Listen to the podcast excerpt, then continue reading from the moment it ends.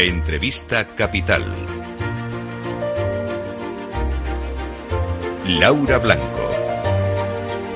En la entrevista capital saludamos a Tony Roldán, director de SADE ECPUL y del informe económico y financiero de Estado, oportunidades y riesgos de la economía española y mundial para la primera mitad del 2024. Tony, buenos días. Gracias por acompañarnos en la entrevista capital en Capital Radio. Buenos días, encantado de estar con vosotros. Eh, bueno, a ver, asuntos que, que, que deben preocuparnos y desde luego que deben ocuparnos. Las exportaciones en la economía española la mejor hasta qué punto son estructurales, la necesidad de más inversión tanto privada como pública, son los dos puntos a vigilar en los que centrarnos en los próximos meses en nuestro país. ¿Son los riesgos, Tony? A ver, bueno, yo creo que el, el mensaje del, del, informe económico que publicamos en el SADE con Banco Sabadell es un mensaje más bien positivo en general de la economía española en relación a las economías de nuestro entorno, ¿no? Por varias razones. O sea, cerramos el año con un crecimiento claramente por encima de lo que habíamos previsto y claramente por encima de la media de las economías vecinas, en el 2,5%. Las perspectivas para este año son eh, por encima del 1,5%, 2%, eh, ahí, ahí está la horquilla.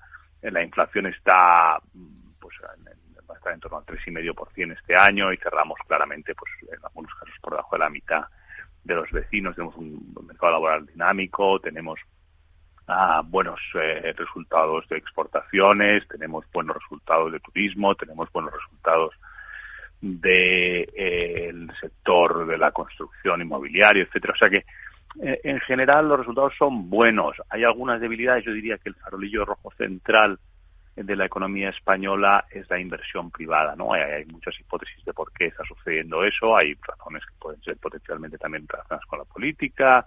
Fiscales, ¿no? También. Sí, puede ser exacto. De, hay, hay, no, no, no, es evidente cuál es la cuál es la razón, pero hay un desequilibrio eh, en eso que puede perjudicar a la productividad futura, ¿no? Porque aquí la clave de la inversión es eh, que tú aumentes el crecimiento potencial, sobre todo si está bien enfocada eh, de la economía y si no lo haces, pues eh, básicamente ahora tienes el consumo tirando del crecimiento económico, eh, que digamos es más una cuestión de corto plazo, ¿no? Eh, más optimista que pesimista, desde luego, el, el informe que, que, ustedes publicaban este martes y que incluye eh, cuatro artículos, cuatro análisis que son realmente interesantes, de Pablo Ramón Laca, de Ángel Ubide, de Judith Arnal, de Omar Rashid. Eh, me llama la atención como tanto Pablo de Ramón Laca como, como Ángel Ubide, eh, Tony, ponen encima de la mesa una realidad, el impacto que puede tener a llegar, eh, que puede llegar a tener en las cuentas eh, públicas, shocks vinculados al cambio climático y cómo un país tiene que prepararse para que eso llegue. Sí, bueno, hay muchos, o sea, el entorno, digamos, del paradigma económico internacional ha cambiado muy rápidamente, ¿no? Eh, vosotros lo seguís a diario y, eh, digamos, hay muchos elementos que hacen repensar eh, cómo enfocar la política económica, ¿no? En primer lugar, eh, está toda la dimensión geopolítica, ¿no? Los cambios, eh, pues, la inestabilidad de la guerra en Gaza, Ucrania, en el Indo-Pacífico, las elecciones de, de, en Estados Unidos a final de año. Tienes, eh, por otra parte, eh, unos cambios importantes ¿no? en el rol del que están jugando los estados en la economía, en el eh, cambio en las relaciones comerciales, mayor regionalización, eh, mayor inestabilidad y tensión entre las dos grandes potencias, ¿no? en China y Estados Unidos. Eh, y eso está afectando claramente a las dinámicas de política industrial, a los aranceles, etcétera, eh, y a las dinámicas comerciales. ¿no? Después es un, un, segundo elemento que yo diría que es muy importante, que es uh, eh, el relacionado con el cambio climático como cambio estructural, ¿no? O sea, las, como tú dices, eh, hay crecientes riesgos asociados puramente al cambio climático para muchas industrias, para el turismo, para eh, dinámicas internacionales de inversión, para las estrategias de los estados. También hay una necesidad muy grande, según el FMI, tenemos que duplicar la inversión en eh, industrias bajas en carbono eh, para lograr los objetivos de París. Por tanto, hay ahí un trabajo muy importante que hacer de inversión y eso sucede en un entorno eh, de retos fiscales muy importantes de los gobiernos, ¿no? En el que hemos acumulado una deuda muy alta. Eh, primero, eh, pues, por ejemplo, en el caso de España, desde 2007, pues son casi 80 puntos de, de aumento de deuda sobre PIB, ¿no? La media de los países avanzados está en 112% de PIB de deuda, ¿no?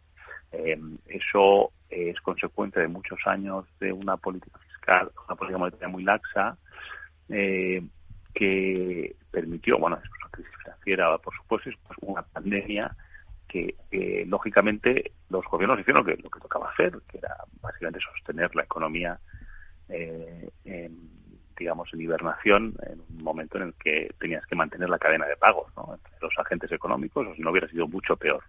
Pero lo cierto es que eso hizo subir entre un 20 y 30, 20 y 30 puntos eh, la deuda eh, sobre PIB en las economías eh, avanzadas. Y eso eh, es un reto muy grande cuando te suben los tipos de interés. Y, entonces y además tienes unas necesidades de gasto muy grandes, ¿no? Desde la defensa hasta el cambio mm. climático, como decíamos, hasta el envejecimiento de la población, hasta esos intereses propiamente de la deuda. Por tanto, hay un trabajo muy grande que hacer de cómo, y es el enfoque de esos cuatro artículos que mencionas, de cómo encontrar espacio fiscal en ese entorno de alto endeudamiento, altos tipos de interés y altas necesidades de gasto. ¿no? Eh, y, eso es lo que reflexionan los autores.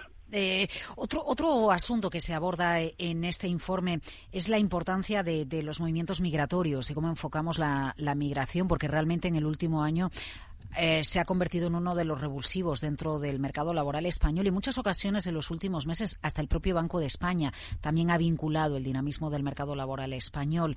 ¿Qué, tenemos que, hacer ahí, Tony? ¿Qué, ¿Cuál sería el escenario óptimo para que haya crecimiento, para que haya eh, talento y para que haya dinamismo laboral? Bueno, no, se habla mucho en el informe de este tema, pero, pero en todo caso, el, en el eh, es evidente que estamos en un entorno, las economías avanzadas, de alto envejecimiento, ¿no? Y un envejecimiento muy rápido. En España es probablemente el caso más, uno de los más eh, graves, digamos, o más rápidos, porque tenemos muy poquitos nacimientos y, vivimos más años que nadie prácticamente.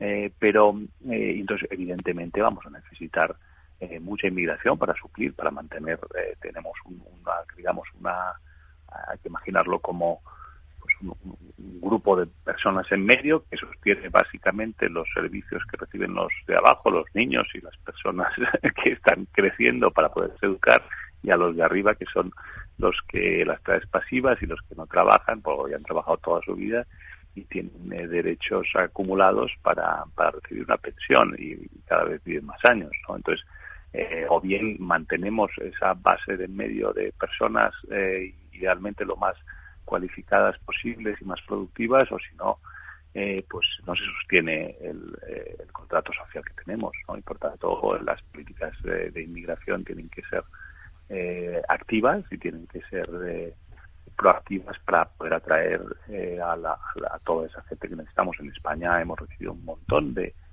de inmigrantes en los últimos años que se han integrado al mercado laboral muy bien y que han generado pues los, gran parte de los datos tan buenos eh, que tenemos, ¿no? Y es lo que te permite crecer, porque si te, pasa como eh, ahora, eh, recientemente hemos llegado al pico de población mundial, ¿no? Si cada vez tenemos menos personas activas trabajando, pues el crecimiento económico es mucho más difícil, tienes que aumentar mucho más la productividad, ¿no? Por tanto, ahí hay un espacio para, para seguir recibiendo de manera ordenada a muchos inmigrantes en los países avanzados. Muchísimas gracias por acompañarnos y por este informe realmente interesante y muy recomendable leerlo para entender dónde están las fortalezas, cuáles son los retos, por qué la economía también es frágil. Tony Roldán, director de SADEC Pool y del Informe Económico y Financiero de Estado, Oportunidades y Riesgos de la Economía Española y Mundial para la primera mitad de este año. Cuídese. Hasta la próxima. Muchas gracias. Adiós.